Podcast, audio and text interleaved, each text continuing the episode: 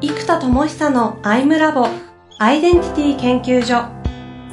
私は何者なのかそれは人類にとっての永遠のテーマ。15年の歳月をかけ開発された統合された究極の私と出会える技術アイミング。不確実性の時代を生きる次世代リーダーのためにアイデンティティの本質について語り尽くします。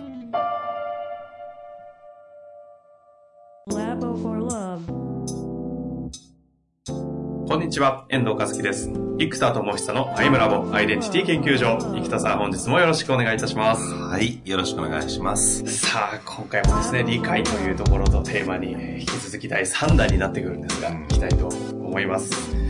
なんかあれですね、この話になると非常にエネルギッシュにというよりも、こう、理論的というか、ロジカルというか、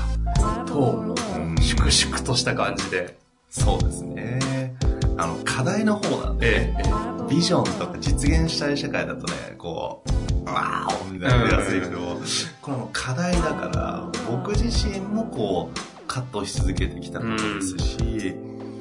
おそらく、ここが本当に多くの方が、こう、そうだな、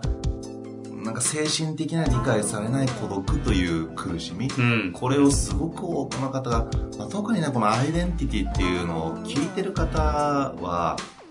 あのよく言うとやっぱり自分のど真ん中を大事にしたいし、まあ、悪く言えば僕もそうですけどやっぱ自我強すぎなんですよ、ね、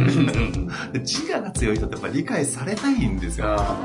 で理解してもらえないから自我を強くすることで理解されようとしてるんですね、うん、あのでもそれが難しい。というこの理解されない孤独ってねすっごい感じてる方がこうリスナーの方がむちゃくちゃ多いと思うんですよ。僕もそうだと思います。まあ、生田さん自身がそうというのは少し驚きなところがありますけども。というわけでですね今回はその理解をされるためのコミュニケーションをついそうなんですよ。人生の中でかなりこう取られてしまっているというその罠の部分についてお話しいただきたいなと。あの本当膨大に使ってるんですよねこれ実は。その理解されない人つまり自分という存在を理解されないカテゴリーや業界やその生き方が違うとかつまりあの理解されない人に理解されようとする努力って立ち止まって考えたら本当に必要なんだろうかってことを、もうちょっと立ち止まって考える必要があるんですね。うんうん。例えばよくあのビジネスとかで言われるのが営業とかを手当たり次第やってると全然商品の良さ分かってもらえないわけですよろがある特定のカテゴリーのお客さんはこれ超探してたんだよ。これってこうでしょ？こうでこうでこうだからこういう機能だよね？みたいな。そうなんすよ。それ欲しかったんだよ。みたいな。分かってくれました。みたいな。その良さを異常なまでに分かってくれる層っていうところがいるわけなんですよ、うんうんうん。ということは営業行為とは何かというと究極はこの商品の良さを分かってくれる人が誰かっていうターゲッティングになってくるわけなんですね。だから営業の究極っていうかやってる行為は何かというと分かってもらうための努力をするのではなく分かってくれる人が誰かを見つけるまで理解できるかどうか理解してくれるかどうかをあのその感度を探していく行為でもあると思うんですよ。ほうほうほう。であこのタイプの人はこの良さを7割理解してくれる。このタイプの人は120%理解してくれる、うんうん、じゃあそのでみんなね売れたかどうかで判断しちゃうんですよじゃなくて理解してくれたかどうかで見ていくんですね、うんうん、理解してる人は今この瞬間ニーズが低くても後で大事だと思ってるから買ってくれる可能性が高いんですよ。うん、で、この理解してないのになんとなくこっちが理解してもらう力、つまり説得力が高くなっちゃって、理解した気になって買ってもらうと、あれ、ここ違うんじゃん、あれ違うじゃんって言われるんです。でも、うん、いや、それ普通に考えたらこうやってこういう商品だからこうなんですよって。でも業界が違ったやつと、え、そうなの？みたいな、その聞いてないよ。みたいな。え、それって業界的な常識だから分かってくれてると思ってましたってことなんですよ。つまり分かってないと思ってる人が分かってもらおうとしてちゃんと分かってないのに買ってもらうとトラブルの原因にもなりうるんですよ。はあ。はははだからこれも分かったら買えますよね。価値が分かったら買う、うん、うん、とということは、この、分かってもらうという行為が実は営業において、マーケティングにおいては鍵、価値が分かる。あ、分かった分かった、買うよ買うよってあるじゃないですか。ありますね。これ分かった分かった、もういいから、もう、もう分かった買うよって。分かった買うよって言葉があるよ分かったから買うんですね。だから分かってもらう行為がマーケティングだ営業。だからみんな分かってもらう努力を膨大にしちゃうんですよ。うん。分かってもらえたら売れるので。でもここが罠なんですよ。分かってもらえない人に分かってもらうのが上手になっていくんです、私たちは。そうすると、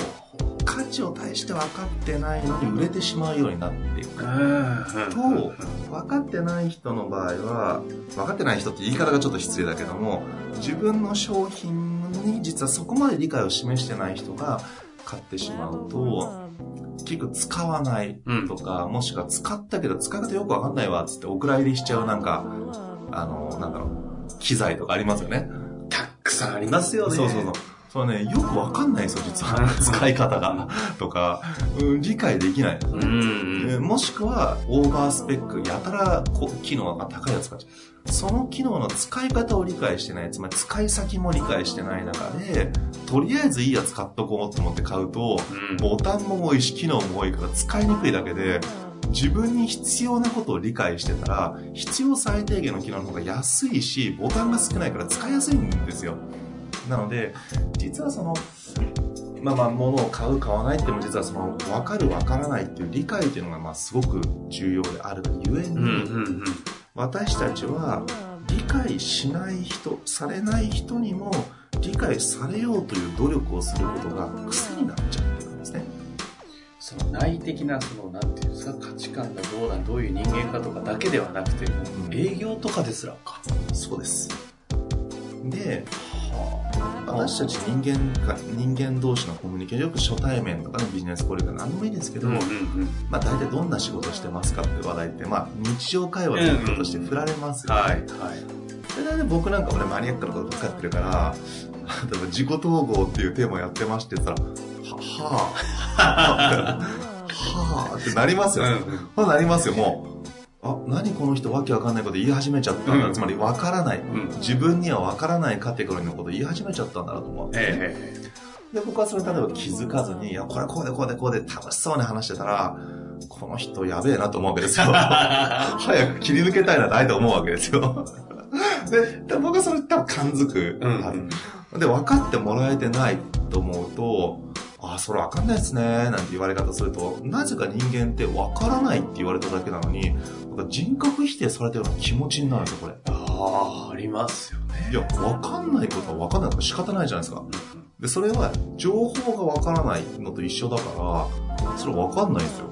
人のことなんて。うんでも、いや、分かんないとか言われると、なんかちょっとイラッとしちゃうイラッとしますね。でイラッとすると人間どうするかというと、とうとうと説明するんですよ。しますよね いや、だからこれはね、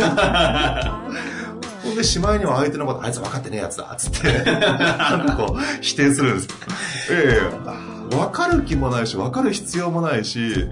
興味もないんだから、そんなの分かってねえやつだって否定するんだけど、いや、分かる気もないんだから仕方ないじゃないと。うんいや僕だって全然知らないスポーツで全然知らない国とか分かろうとしてないし理解する時間も割けないから分かんないですから自分が分からないところって興味がないし知る必要もないから分かんないわけですよ。でそれ分かんないよねって言われたらあ分かんないって終わりますよね、うんうん。ところがなぜか人間自分のこととなると分かんないって言われるとですね。なんか自己否そう否定された気がしたりなんか人格否定された気がしたりなんつうのかな。もうあなたダメな人って言われた気がしたりするから説明し始めたんですよ。補填するためにもその穴埋めて喋りたくなりますよね。とか理解されない人たちに永遠に努力をしちゃうってことがあるんですね。あであ。の。これはですね、ちょっと、ここで言うのが本当に不適切かもわかんないですけど、ええ本当に僕の経験っていう意味で言うと、はい。やっぱ教育っていう仕事はひたすら難しいのが、教育価値を理解してる人には、教育ってあまり必要がないんです。でも教育価値を実は理解してない人たちほど教育が凄まじく必要なんですね。うんうんうん。なので、ここにどうしても理解されない人に理解してもらう努力というのが、えっと、教育というのがまず圧倒的にあの必要ですし、はいはい、教育というその仕事の中身だとしても理解してないことを理解してもらう手助けをするのがまさに教育という仕事なので、その価値を理解するしないって話は中身を理解する理解しないって話がありますけど、えっと、価値を理解してて中身を理解してもらう形であれば、えっと、一番いい教育の仕事だと思う。んですね。でも価値を理解してる人ってのは中身をだいぶ理解してる人が多いですから、まあ、一応言えば10が分かる。うん、でも価値も理解してないし、中身も理解してない人だからこそ、本気で向き合う教育みたいな形がどうしても必要になる。うん、でもそこには価値を理解していないので、どんだけ言ってもやってもらえない。もしくは反発される。これあの、逆を言うなら僕の中高生なんてね、もう授業中寝てたりとかしてましたから、えー、これ言っちゃうとあれですけど。いやいや、いいじゃないですか、つまり理解してないわけですよ、先生の思いとか。うんうん、どんな思いで教育学部卒業してね、はい、学校の先生やってくれてるかとか、その、そうね。理解しないですよね。そうですね、うん。どんだけ僕らの人生考えてやってくれてるのか。理解してないわけですよ。そうですね。だから寝れるんですよ。失礼。極まりない。確かに。ただ、今そう言われるとちょっと胸が痛くなりますね。そうそう、痛いでしょ、はい、そうなんです。だからね、分かってないんですよ、子供たちは。でも分かってないから必要なんですよ。うんうん、だから、これも、本当に僕はその NPO でやってた時もそうなんですけど、あの、いかにこれが社会に必要なのかってことを多分理解して活動してくれてた若者は、まあ、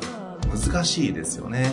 あの、かつ、ね、あの、僕らみたいな、こう、仕事をする人たちが学生とひたすら過ごすことって社会的にどういうことなのかということを、やっぱり理解するってやっぱ非常に難しい。うん、でそうなると理解し得ない人たちに対して仕組みを理解してもらわないとプロジェクトが進まないっていうある意味ではそのドツボにはまっちゃってるんですよ。こういう若者教育 NPO って。で僕の知る限り若者教育 NPO をやってた人たちは本当にやってる方々はもうねあと経験者の方はねもう本当に胸が痛いこと気づくんですけどやればやるほどなんかねクーデターみたいなのが起き始めたりですね、あのなんか詐欺だとか言い出し始めるとか出てきたりね、いろんなことが起きるんですねで、本当僕の知る限り、そういう NPO 的なやつはもう辞めたら全員うまくいってます。仕事が。あ、その活動を。そう。NPO。うん、辞めたらもう全員むちゃくちゃうまくいっちゃってて、つまり、それだけヘビーなことでも思いを持って努力しちゃう人だったから、辞めた瞬間も、つまり、理解されるためのコストを異常に払ってたので、教育という中身の理解もそうだし、価値が理解されない人に、この教育がいかに価値かっていうのをすごい理解されるために努力をしてるんですね。でも、で社会的にほとんど理解されないんですよ。で僕なんかも若者教育なんてやってた時には、やっぱりね、経営者の仲間からすれば、いや、いくさんそんなことやってないで、仕事にならないでしょって当たり前ですよ。何千万持ち合わせました、持ち出しですよ、みたいな。言われても、いや、これ社会に必要なんだよって僕は思っている。しかも、本当にプロで、研修として B2B でも上場系でもちゃんと研修ができる実力があったり、まあ、一応著書もねそれなりに世界で売れたりとかそれぐらいのやっぱり教育の技術をちゃんと持ってる人じゃなきゃできない教育の形があると僕は信じてたからだからこそなおさら僕がやるんだ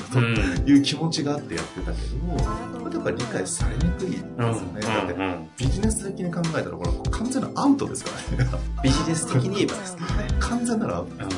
ただあの社会起業家みたいなカテゴリーの方々から、まあ、理解してくれる方は理解してくれるかもわかんないですけどなかなかそれでも理解って難しい気はするんですよね。で僕は最初からもう理解されるつもりはなく使命だと思ってやってましたけど、うん、ある意味誰からも理解されないんですよ。一番貢献してるはずの学生たちからでもまあなんか NPO なんかもう生田さんに支配されてるみたいに言い出すやついますし。言い方でじゃあ好きでやってんでしょみたいな。そうそうそうそう。だって、これ、これ、これどっから出てくんだろうねとか、だってみんな会費一切払ってないですよ。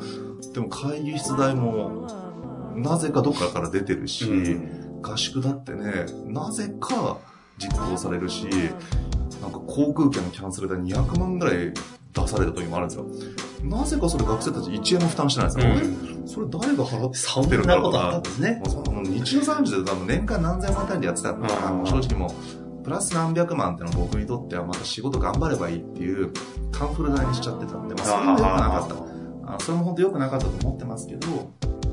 ただ、当時はやっぱり自分の志だって信じてたんですよね。誰かが本当に若者が実践教育ですね。自分たちが価値を作り出すことを通じて軸形成をする座学で学ぶんじゃなく、自分たちの力でやったって思い切れるほど、できる限り自分たちの力でやったように見え、うん見せちゃったのも良くなかったんですけど、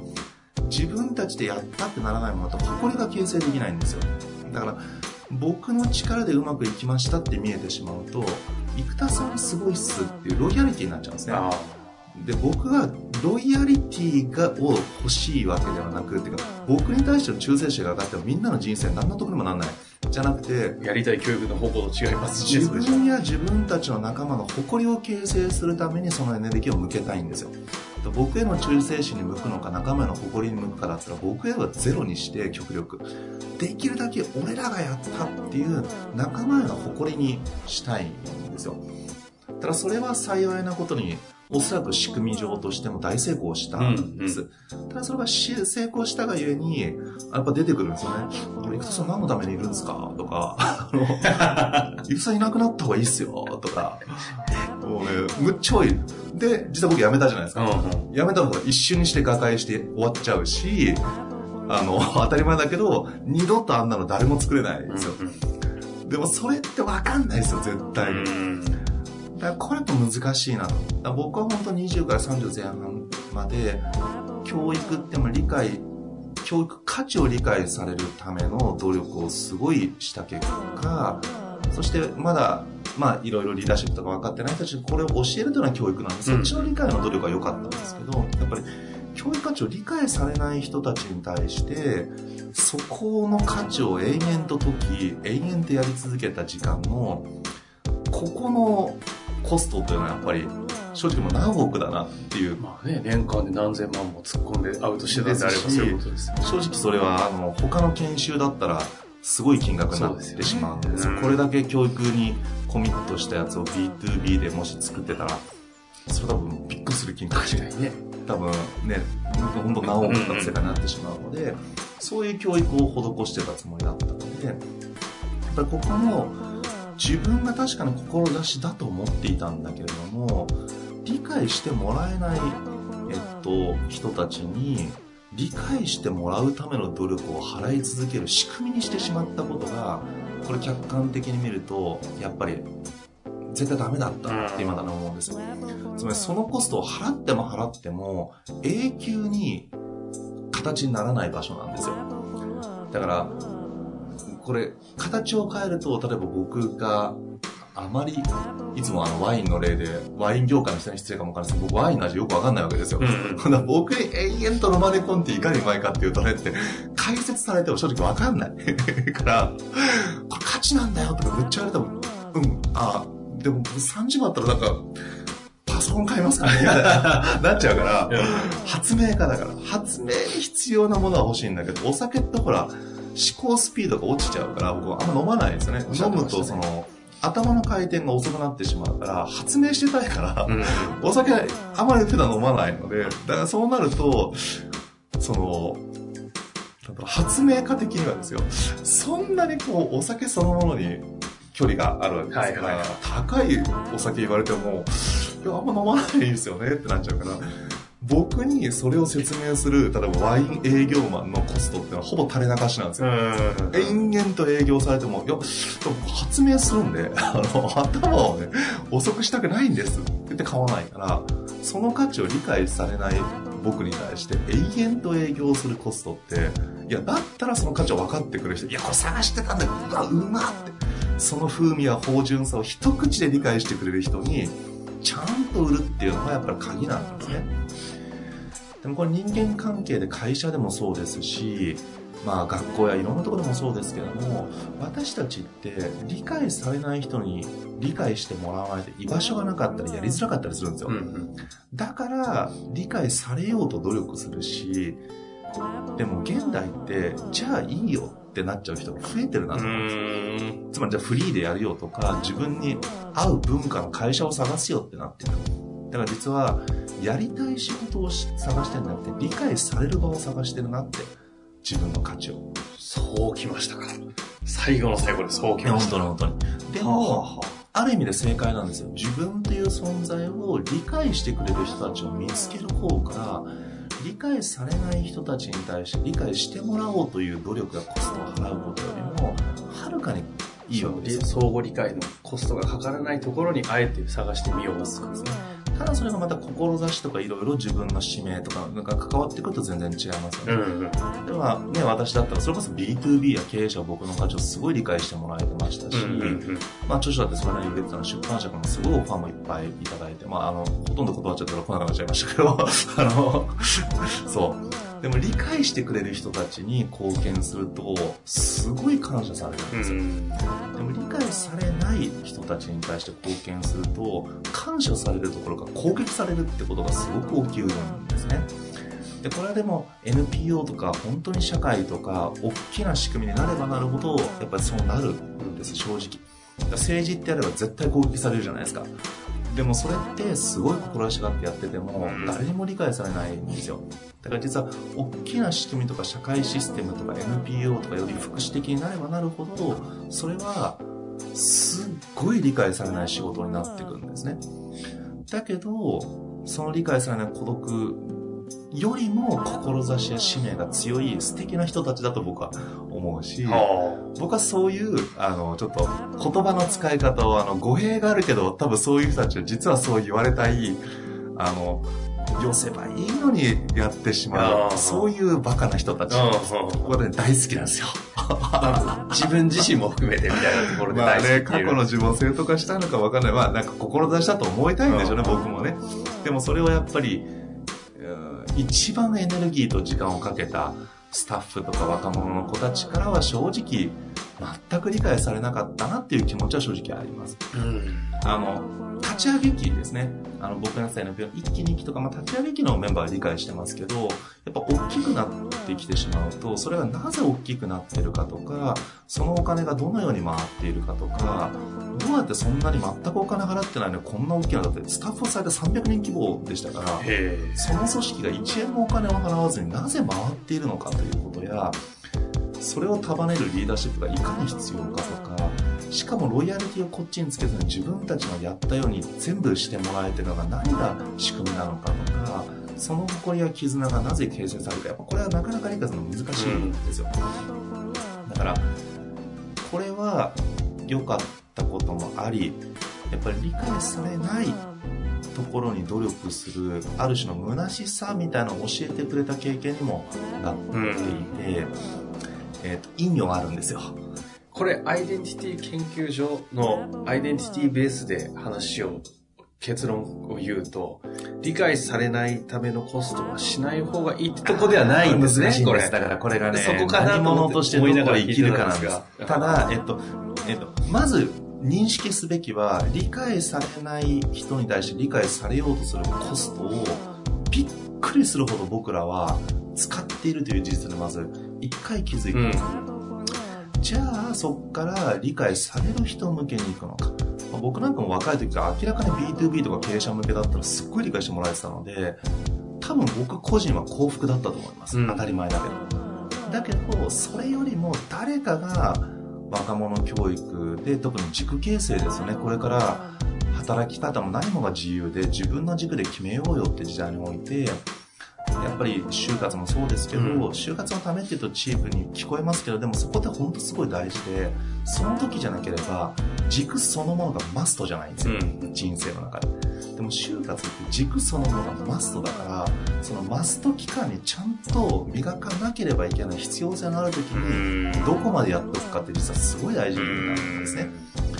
もそこでどうしてもなんか安易になっちゃうというかそれっぽくなっちゃうんです。本気で向き合って本気で実践教育やらなきゃいけなくなっちゃう。のでただそれは絶対に収益ができないから。まあだからねその辺ね、なんかその辺のこと話しちゃうと、そっちの話がそれちゃうんですけど、話を戻すと、アイデンティティ的には、まず理解されないコストをとても僕らは払っています。事実にもまず知ると。そう。なぜかというと、理解されない孤独に、まあ、負けるという言い方はあれなんだけど、理解されない孤独が苦しいから、理解されたいと思うと、理解されようと努力する。でわかんないって言われると、否定否定された気がするから、分かってもらうまでやってもらう。もしくはちょっと、うんと変な方にレゲエ言っちゃうと、分からせてやるみたいなコミュニケーションにはなってしまう。で、あの、分かられようとしすぎるんですね、私たちは。そこをまず認識した結果、じゃあ、より本当に自分を分かった時に、じゃあ分かってくれる人をちゃんと探していくというのは、例えばビジネスの成功とか、うまくいくっていう意味で言うと、絶対に理解される人に理解される価格で提供すべきです。うん。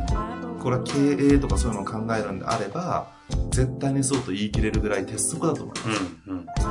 ところがこれが志や使命みたいなもの、社会的な必要性だと思ってやるものに関しては、理解されない孤独をどれだけ抱えて生きられるか。うん。それをもう愛するというレベルまで理解されない孤独を抱きしめながら歩めるかという、その挑戦とも言えるんですね。だから、それをやるかどうかっていうのもそれぞれの幸福の形です。私個人で言えば、あの、それやったからこそ分かってくれる人たち。まあ今もね、あの、文科省のプロジェクトやってますけど、やっぱそこのやってるね、リーダーの方とか、やっぱものすごい分かってくれますよね。僕のやってたことの価値や、今ね、本当に文科省の丸ごとやってやろうとしてるコミュニティの実践教育も、これやっぱりね、できないんですよ。どうしても形にならない。でももし僕がもう一度そこにコミットできれば、すっごい作れるんですよ。でもまた僕は学生の教育が好きでしたけど、もう過去形になっちゃったのもあったんでね、いろんなあったからね。うーん、またそこに僕がエネルギーを割き切れるかというと、今発明家としてできることにフォーカスすることが、本当の意味で社会の価値になると僕は今信じているので、直接コミュニティプロデューサーみたいな関わり方、今できない時期なんですよね。うん、ただその理解されない孤独を抱えてるし、理解されるためにみんな努力しすぎてしまうんだ。それが人間なんだ。そして理解するのは100%人間同士は無理なんだ。それが人間なんだと。ということです。結局意味はあるんで、まあ、結論は言えないですね。今のお話そう、それ分かって、じゃあどうするのはそれぞれの何者としてどこへ向かうかの道があるということですね。うんはい。まあ、今回、生田さんのね、え生々しいエピソードの、まあ、トーンで皆さんよく伝わると思うんですけど、良かったこといっぱいあるんですよ。うんいっぱいあるし、すごい慕ってくれる子もいっぱいいるんですけど、そうして言えばっていうことですね。うん僕のちょっと NPO 経験。まあ、というところからのその理解されるためのコミュニケーションがどれだけ多いかっていうところですね。本当に生々しく今日はお話いただきましたので、相当自分に照らし合わせて、ああと思うような話もあったと思いますし、ぜひ今日と、もう一度何回か聞いていただいたら結構深い、深い話でしたよ。ちょっとなんか涙ぐましいエピソードとも聞こえるような話だったと思いますけどこの辺はちょっとね、若干尻滅裂になっちゃった。今回は。非常にいいお話だったと思いますので、はいぜひ皆さん活かしていただきたいなと思っております。ありがとうございありがとうございました。お付き合いいただきありがとうございます。